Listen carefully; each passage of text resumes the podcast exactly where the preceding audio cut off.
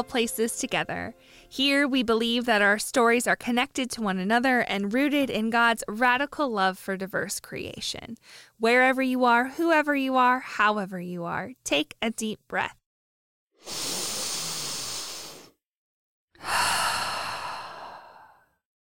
Here's a story for you a story called Aleph to Tav, a grace filled recovery.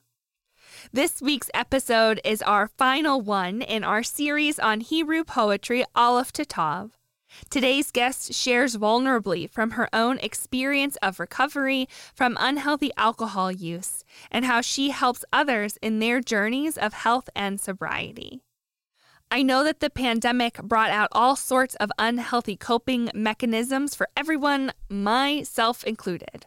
So I hope that this conversation will offer you grace, comfort, and inspiration to care well for yourself.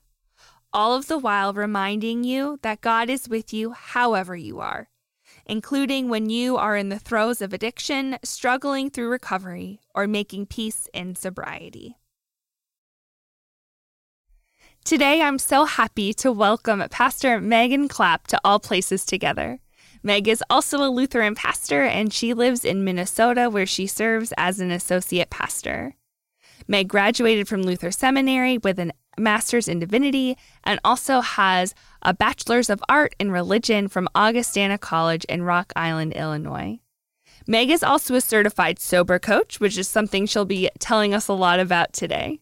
Meg is married to Eric, who is also a pastor, and together they have two kids, Lily and Milo. In her free time, Meg loves to be outside, especially by the lake or when she's hiking. She also reads and does yoga. Welcome to All Places Together, Meg. We're so happy you're here. Thank you. I'm really excited to be here. Well, so the first question has to be what is a sober coach? This is something that I've never heard of uh, before encountering you. So tell us. What is a sober coach is a great question uh, I didn't really know before I got involved in the sober and recovery communities either. Um, so if you think about the various types of coaching that's available, uh, you can have business coaching, you can have um, clergy coaches is a big thing, right? Life coaches. It's a division of that kind of helping uh, profession. So a sober coach is someone who will help you set goals and then make steps to reach those goals. So two of my favorite questions to ask people in this process is what is your ideal life? What does that look like? Mm. Then the question that follows that is what is the next right step to make that happen? And together we create a plan in small steps to move you toward your goal? Those are really powerful questions. Yeah. We often don't think about those two questions on our own, or when we do, we get overwhelmed with, I see this vision, but I don't know how to get there.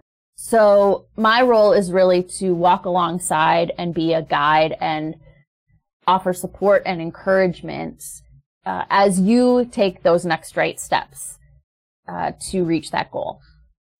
As an adult, it is only recently that I have begun to encounter coaching as like in my professional life or even in like my health journey as well. I think in my 20s, I just thought coaches were for sports. And then once you were done with mm-hmm. sports, like that was it. And so it's really powerful to think about having that one on one coaching relationship for other areas of life. And it makes sense that recovery would be an area of life where one would really need support and where coaching mm-hmm. could really be a benefit. Yeah. And the thing about recovery coaching is that your goal doesn't necessarily have to be that you want to be sober. I've had a few clients who wanted to reduce their drinking in a particular way. And we made a plan together to do that over the course of a series of sessions. And they um, they were able to reach that goal through their work. And it was wonderful to be alongside them as they celebrated those goals. So sober coaching or recovery coaching sometimes gets a stigma, right? You, you don't maybe think you have a problem. So one of the gifts of sober and recovery coaching is that you don't have to identify as a traditional alcoholic uh, wherever you are in this relationship with your drinking. You can make changes and uh, this work together um, gives us an opportunity to generally increase health and wellness and develop different coping strategies for stress uh, other than picking up a drink. Yeah, that's so powerful and interesting also to learn that you don't have to be an alcoholic or maybe you're not ready to like take on that label, but anyone can have a really complicated relationship with alcohol, even if they're not addicted. And so, I guess my next question is mm-hmm. what's the difference between sober coaching and then Alcoholics Anonymous, which is, I mean, probably one of the most prevalent recovery groups in our country today? Yeah. Alcoholics Anonymous is program based. So, there are set steps that you follow. Many of us are familiar with the 12 steps uh, particularly the first one that you admit that you are powerless over alcohol and maybe you know some of the later steps about forgiveness and making amends and things like that. There are lots of different programs out there, including Alcoholics Anonymous, and that works really, really well for some folks. Coaching is less programmatic. There are not prescribed steps. We create the plan together one of the things that is sometimes uh, criticism of Alcoholics Anonymous is that if you relapse or go back to drinking, you lose all your days and start over at day one. Oh, so people get like those chips for how long they've been sober. And so if yes. you, you would lose that. Yes. So I currently have almost two years of sobriety myself. And if for whatever reason, I was struggling to cope and I decided to have a beer tonight. If I were part of Alcoholics Anonymous, the next meeting I went to, I would lose, I'd have to turn in all of my chips. Mm. And I would receive a new day one chip. For some people, that is motivating.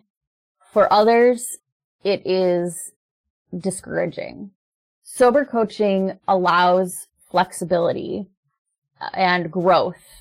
Uh, there's a sense of grace to it where instead of saying, Oh, I really messed up. I had a relapse. It's, I had a data point. I learned something. Why did I make that choice? What were the factors surrounding it? And how can I move forward in a new way? So, for example, maybe a client's goal is 30 days of sobriety. And they, they're going along and there's a bump in the road and they have a drink. And then the next time we meet together, they confess that. We create a new plan. And then by the end of the 30 days, maybe they have 25 out of 30 days sober. They may not have met the initial goal, but that's still a large percentage of that time. So we celebrate those 25 days and we learn from the days where there was, it's called a slip. I don't love that language. I think it's still a negative framing of it, but where a choice was made to drink. Yeah. And then we move forward and create new goals uh, based on those learnings from those days where choices were made to drink. So it sounds like, I mean, both of these ways, and I'm sure that there's even more ways to um, develop a healthier relationship with alcohol or to go and move into sobriety than just sober coaching and AA.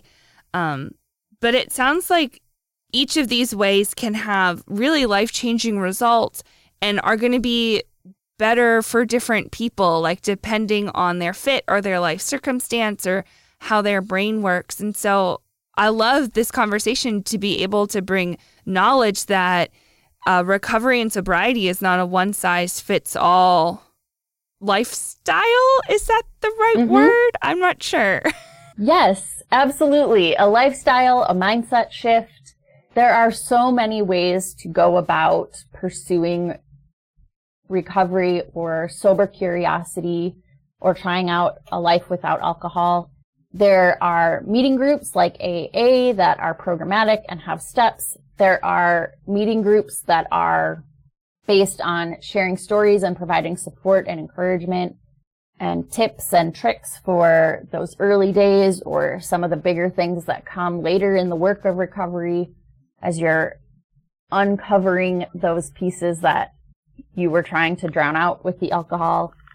Mm. And and there's also one-on-one counseling and coaching. The key piece of all of them is community. Mm. Uh, sobriety and recovery cannot happen without community. Yeah, and I think so. I think that's true in really so many areas of growth and development, um, and with faith too. That the really hard things in life, we can move through them in healthier ways when we are doing it together. Mm-hmm. Yes. So I know that there is a lot of stigma associated with addiction and recovery groups and with drugs and alcohol. Mm-hmm. So the church I was at before launching All Places Together was one of many congregations in our small town that hosted an AA group on a weekly basis. But they were actually the only one in the town who would allow Narcotics Anonymous to use their space. Um, none of the other churches wanted the NA community um, to be in their space. And mm-hmm. that provided a really meaningful connection with the leaders of NA and I, um, mm-hmm. that we were able to kind of share that. And um, I was pastoring there during the early pandemic. And so we really did everything we could to try to support that group because we knew it was life and death for them.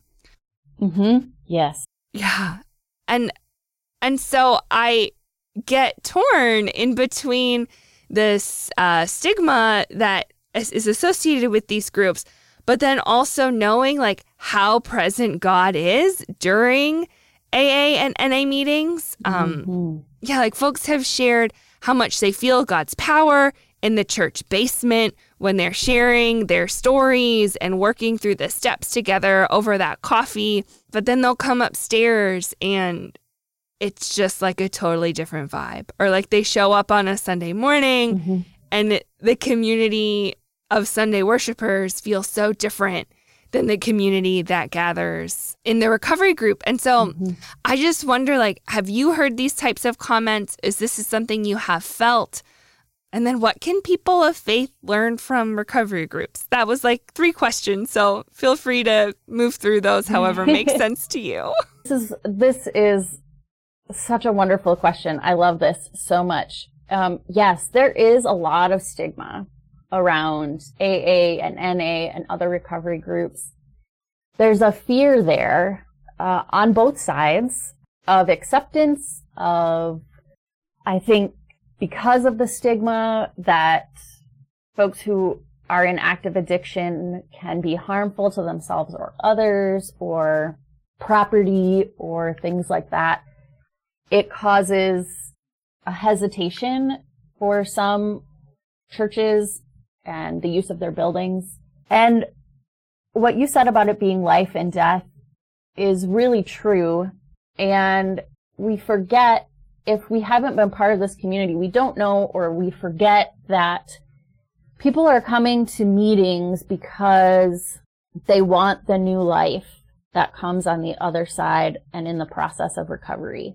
They are longing for a place to connect and that connection is crucial to that new life for them. The thing that I didn't understand before I was in recovery myself was this idea that addiction isn't a choice. Yeah. There's a saying in some groups that it's not my fault, but it is my responsibility. So what that means mm. is that mm. addictive substances are going to create an addicted population. You probably know a lot of people who can drink quote unquote normally, have one and be done. And there are others who one is too many and a thousand is never enough. These are really cliche things I'm throwing out here from the sobriety and recovery community. I think, though, for people who maybe haven't really engaged with this as much yet, but they are really helpful. And I think there's still wisdom in them, even if they are cliches. Yeah. Yeah. Yeah. And so our brains go, they have pathways that develop. We know this from all sorts of things, right? You practice playing the piano and your brain develops a pathway. And so you have muscle memory and you can memorize the keys and suddenly you can play all sorts of beautiful music. Addiction is similar. Alcohol creates a pathway in the brain and it's the pathway of least resistance to a temporary numbing, mm. a temporary spike in dopamine that overrides our natural brain chemistry. And over time, we create then a tolerance, right? And so we drink more just to achieve that same level of numbness or the same high or, or whatever the substance is. And if you talk to a lot of folks who are deep into addiction, they're not having fun. They're not enjoying their life. They are desperate for something different, but their brain and their bodies sometimes cannot operate without that because the pathway has been, has created such a groove uh, in their brain. Yeah. And, and then the withdrawal symptoms of coming off of so many of those different substances are also physically, I mean, exhausting and, and can be dangerous in and of itself, even just the process of detoxing. Yes. And so I will say that if someone is physically addicted to alcohol, a sober coach is not the pathway they want to be taking. Mm, they need to be in a supervised medical environment because it is extraordinarily dangerous to detox from alcohol. Uh, you can die from it, even more than some of the other drugs we know about. So if that is where a person would find themselves, medical care and medical withdrawal and medical recovery is the appropriate path for them. Now, addiction is always a spectrum. So if you find yourself, like me, drinking a bottle and a half, two bottles of wine a night, I wasn't physically addicted to alcohol in the same way uh, that someone on that far end of the spectrum might be. So my work has been to retrain that pathway, to forge a new pathway in my brain to restore those natural dopamine levels and let the other pathway of addiction or alcohol dependence grow over with uh, disuse. Yeah.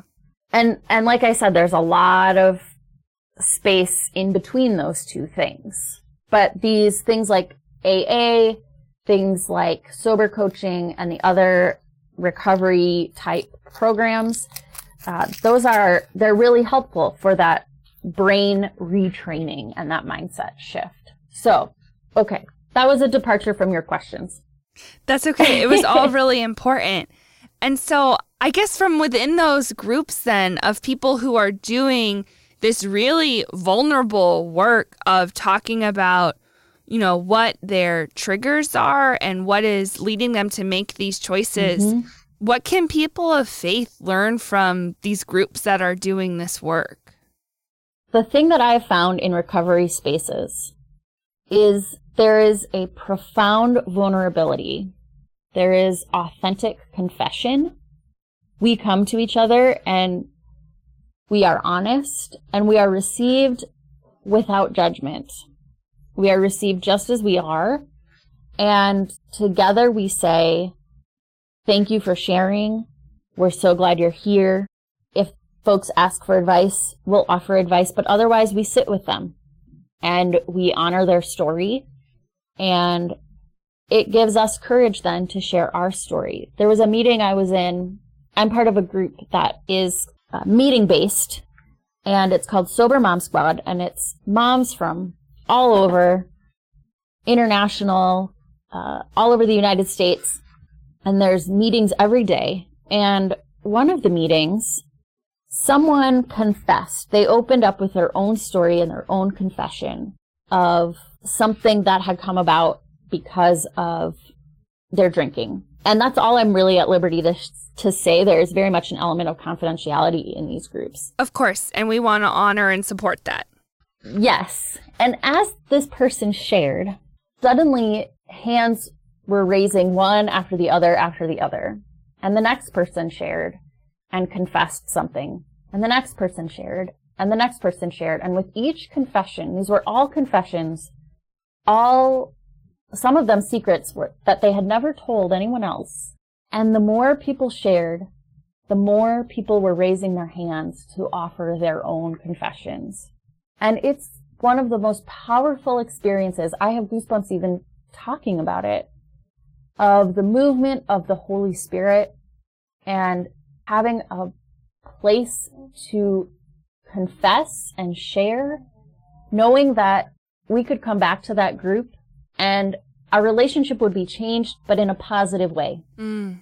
because we knew each other better and could better support one another. And we don't get to experience that in the same way upstairs in the sanctuary. No. We No, not at all. We no, there's words that we say. We do have confession and forgiveness, but that practice of individual confession in community is not something as Lutherans and many other mainline denominations don't do. And we are scared to because when you come to church, there's an idea that you have to be perfect. Mm-hmm.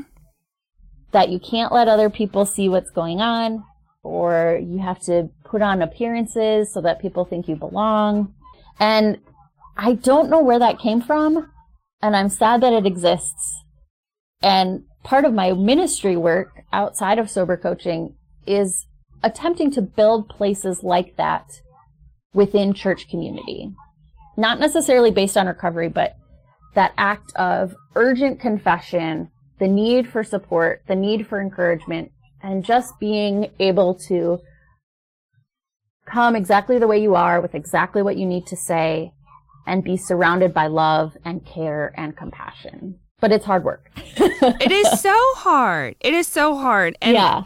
and that is much of the work um that we try to do here at All Places Together. And that's really the the kind of crux of what this particular series is about this leaning into our core affirmation that God loves us however we are. And with this particular mm-hmm. conversation, that God loves us when we are using alcohol and drugs, when we are abusing them, when mm-hmm. we are addicted to them, and when we are reco- in recovery too.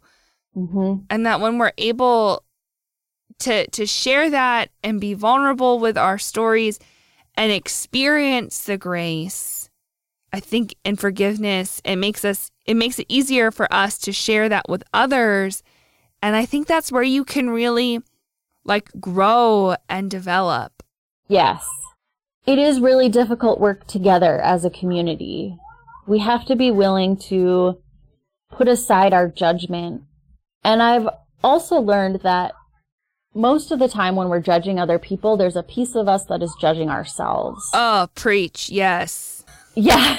yes. And so the the more compassion I have for myself and my stumbles and my mistakes and my difficulties in life, the more compassion I have for other people, the more I'm able to see other people created in the same image of God that I am. And that's, I think, the really significant work, not only of recovery, but also of Christian discipleship, mm-hmm. is that we, we talk a lot about loving our neighbor, but the loving ourselves part, seeing ourselves as beloved children of God, is sometimes harder. It is for me, yes. Yeah, yeah. Because I can love someone else and I can see God in someone else, but gosh, really, I no, it's not it's not the same for me and I don't know why we do that to ourselves. Maybe that's our sinfulness. Um, I know it's it's heartbreaking. Like it's it's heartbreaking Yeah. to think that I can hear a story of someone else's. I mean, even as you were just sharing about this mom, I don't know what this mom did. I don't know what happened, but my heart is like going out to them and like feeling for them Mhm. and hoping that they have found a way forward from that. But like, boy, I stay up at night worrying about the mistakes that I have said or the mean things that I have Mhm. done. And yeah, it's very complicated. It's something I'm working on. Mhm. It is. Yeah. And so in a lot of ways, I think the work of recovery is also the work of rechur- of the church. Mhm. Not so much that everyone needs to stop drinking or stop doing drugs, although I support those idea those not ideas, those actions because the clear-mindedness that comes from reducing or stopping substance abuse is transformative. yeah. This work of recovery though comes down to for me from a faith perspective really acknowledging that yes, I am worthy of God's love just as I am, and living my life in a way that reflects that and reflects that love for my neighbor through that compassion and that lack of judgment. Starting with myself, which sounds backwards, but when I think about Jesus and the way he forgave sins, and one of my favorite stories, the woman at the well, and uh, the woman who was caught in adultery, right? Those are individual encounters that then went on to affect the larger communities. And I don't think we take enough time in church to really respond and acknowledge those individual encounters of forgiveness and compassion and lack of judgment so that then we can live that out in community. I agree with that. And I think those individual transformation stories, you just see how it how it ripples out, like how love and grace and peace and justice can can move mm-hmm. from one person into a whole community but it takes the time and the work and that and and having that experience and Jesus is like a miracle worker, right? He's the son of God on earth and like yes. Jesus just does all of this like in a snap. And often for those of us living in the modern age, like these things take a lot more time, right? It's Mhm. days, weeks, Mhm. months, years of of going through it. And that's not to say that you're not doing uh you know, acts of love and grace for your neighbor in the meantime, um, throughout that process. But Right. but tending to yourself, that self love and that self care is so important for everything else that you do. hmm And it it can be painful work Yes. to really face those parts of ourselves that we're ashamed of or we wish weren't part of ourselves. And in doing that in my own work, I have found so much comfort in God's faithfulness to me and the fact that I'm baptized. And so in that baptism, I have opportunity to grow and there are tasks that I'm assigned to. And within that, there is community and there is individual relationship that then ripples out. And remembering my baptism and trusting in that comforting, advocating, counseling presence of the Holy Spirit have really sustained me. Being in recovery has deepened my faith in a way that I haven't experienced since I was a teenager. And it was the least expected side effect of recovery Sure. for me because I thought my faith was fine. Yeah, like you were a pastor, Before. right? Like I mean, two years Yeah. ago you were a pastor. You were like doing it. Yeah. Yeah. But the depth of my relationship with Christ at this point is something I don't remember experiencing except for when I was a teenager and just super on fire for Jesus. You know, that teenage enthusiasm Yeah. when you're going to camp and you're in the youth group and doing all the things. So that depth of faithfulness and that relationship with Jesus has really come from this opportunity to look at myself in the mirror and say, here's where I've gone wrong, but here's where there's new life. And I'm going to start walking toward that new life. Mm. And it has been utterly transformative for all of my relationships. I'm sure. Wow, there's so much to unpack there. But I, I, would love to be able to um, wrap up our conversation today with shifting kind of in particular to the Bible. Yes. We've talked about a few different stories along the way, but I wonder if there's a particular verse or portion of Hebrew poetry that has really been meaningful to you along your journey, along your walking towards new life. Yes. So this is a, ver- a few verses that I've carried with me for quite a while. When I was doing my clinical pastoral education, I was on call one day at the hospital and it was a Sunday and there was an inpatient rehab facility at this hospital and I was in charge of chapel that day. So I can only say that it was guided by the Holy Spirit that I turned to the book of Lamentations for that worship service. And we talked together about chapter 3 verses 17 through 24. And the author of Lamentation says, I've rejected peace. I've forgotten what is good. I thought, my future is gone, as well as my hope from the Lord. The memory of my suffering and homelessness is bitterness and poison. I can't help but remember and am depressed. I call all this to mind. Therefore, I will wait. Certainly, the faithful love of the Lord hasn't ended. Certainly, God's compassion isn't through. They are renewed every morning. Great is your faithfulness. I think the Lord is my portion. Therefore, I'll wait for him. And I preached a message about how God's mercy is renewed every morning and that no matter what we've done, what we've said, what's in our past, that every morning we get a new start. One of the common phrases in recovery is one day at a time. Mm, mm-hmm. The way you get to two years sober is one day at a time. Sometimes one minute, sometimes one hour. And you win the day if you wake up sober and you go to bed sober. And if there is a misstep along the way, God's mercies are still new every morning.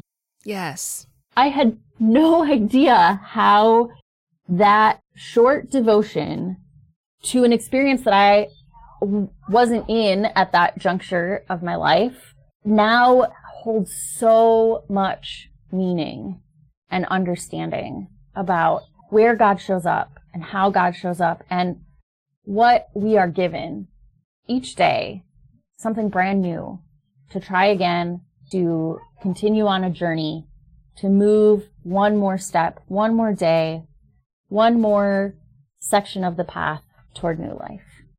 I got goosebumps as you we're reading that and as you're sharing because I just I also what I really heard in that scripture today too was that like we do remember when things were better or when things seem to be healthier or whatever and it's okay for us to be depressed and angry and like frustrated in situations and that God mm-hmm. sees that and is with us in that. And just that phrase of, like, I'll wait, like, I'll be here.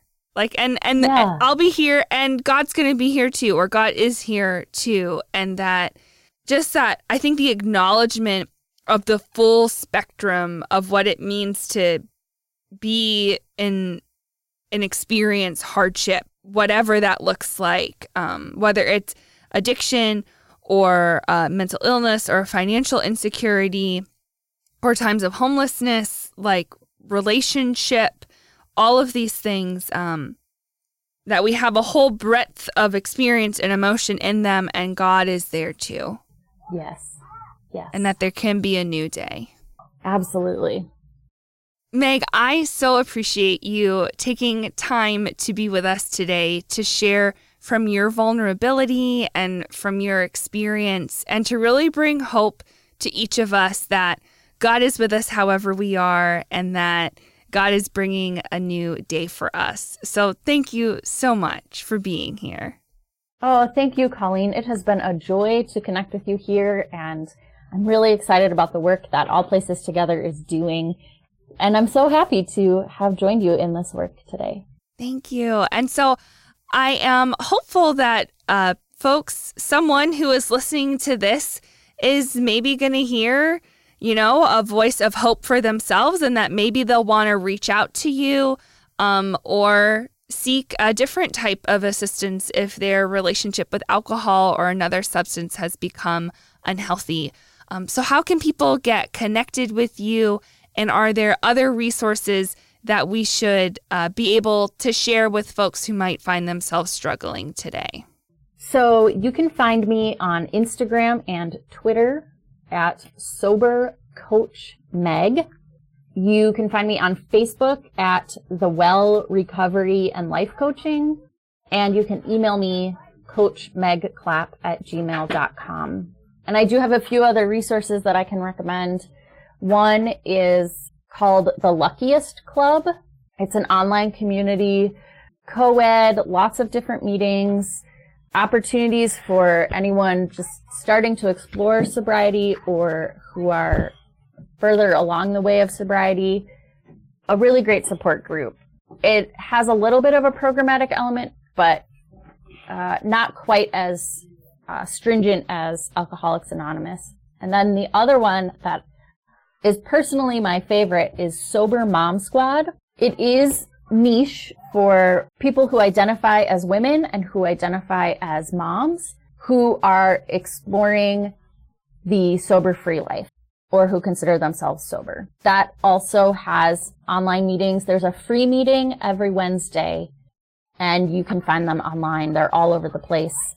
And then if you are curious about this and want to learn more about the spectrum of sobriety and alcohol use and things like that, just search the hashtag sober on TikTok or Instagram and you'll find all sorts of creators doing really great stuff, uh, educating and encouraging folks in this process.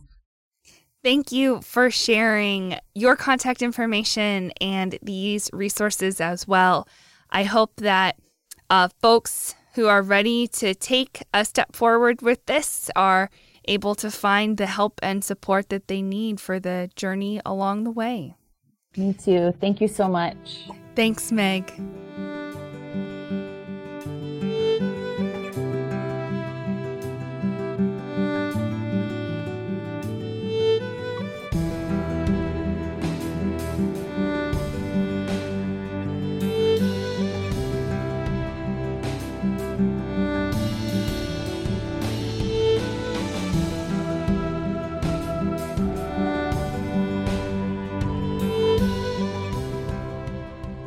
A Prayer for Serenity by Reinhold Niebuhr.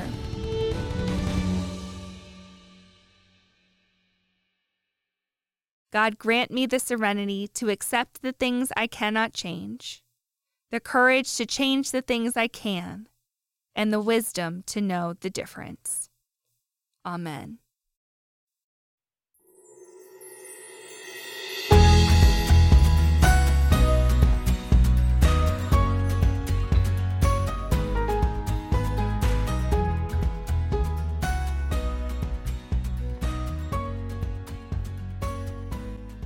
Thank you for joining us at All Places Together. If you heard yourself or someone you know in these stories today, we hope you heard God too. A big thank you to all of our guests who have joined us over the course of this series, Aleph to Tav. Thank you to Emily, Carrie, Bob, Elizabeth, and Meg. Your stories, wisdom, and hope have inspired me to trust more deeply that God is truly with me, however I am. And more than just God's presence, I am reminded that I am never alone because there are people today and people in the past who have struggled, wondered, and hoped like me. And through the Spirit, we're all connected. Here's another quick plug for the Pride Worship Service of the Virginia Synod. It's happening next Sunday, June 26th at 7 p.m. on Zoom. I'm one of the contributing leaders, and I'll be running the tech that night too, and I just love for y'all to join us. The Zoom link is on the Virginia Synod Facebook page, and I'll link the event page in the show notes below too. Hope to see you there. I am ever grateful to our mission partners, the Virginia Synod, the Evangelical Lutheran Church in America, and supporters like you who share generously with All Places Together.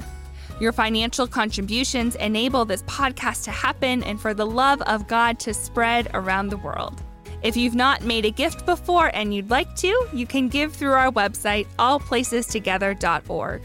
Scroll to the bottom where it says Give to All Places Together, click that button, and you'll be redirected to our giving platform.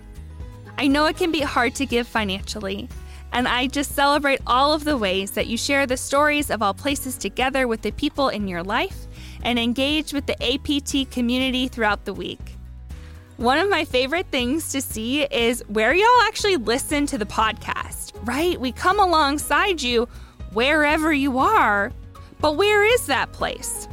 So, if you're not behind a wheel of a vehicle listening to me right now, would you take a photo of a screenshot and share where you're listening from in a post or a story and tag all places together? If you'd rather just send it to me as a direct message, that would be great too. Let's see all of the wherevers of our community this week. And until next time, remember that God loves you wherever, whoever, and however you are.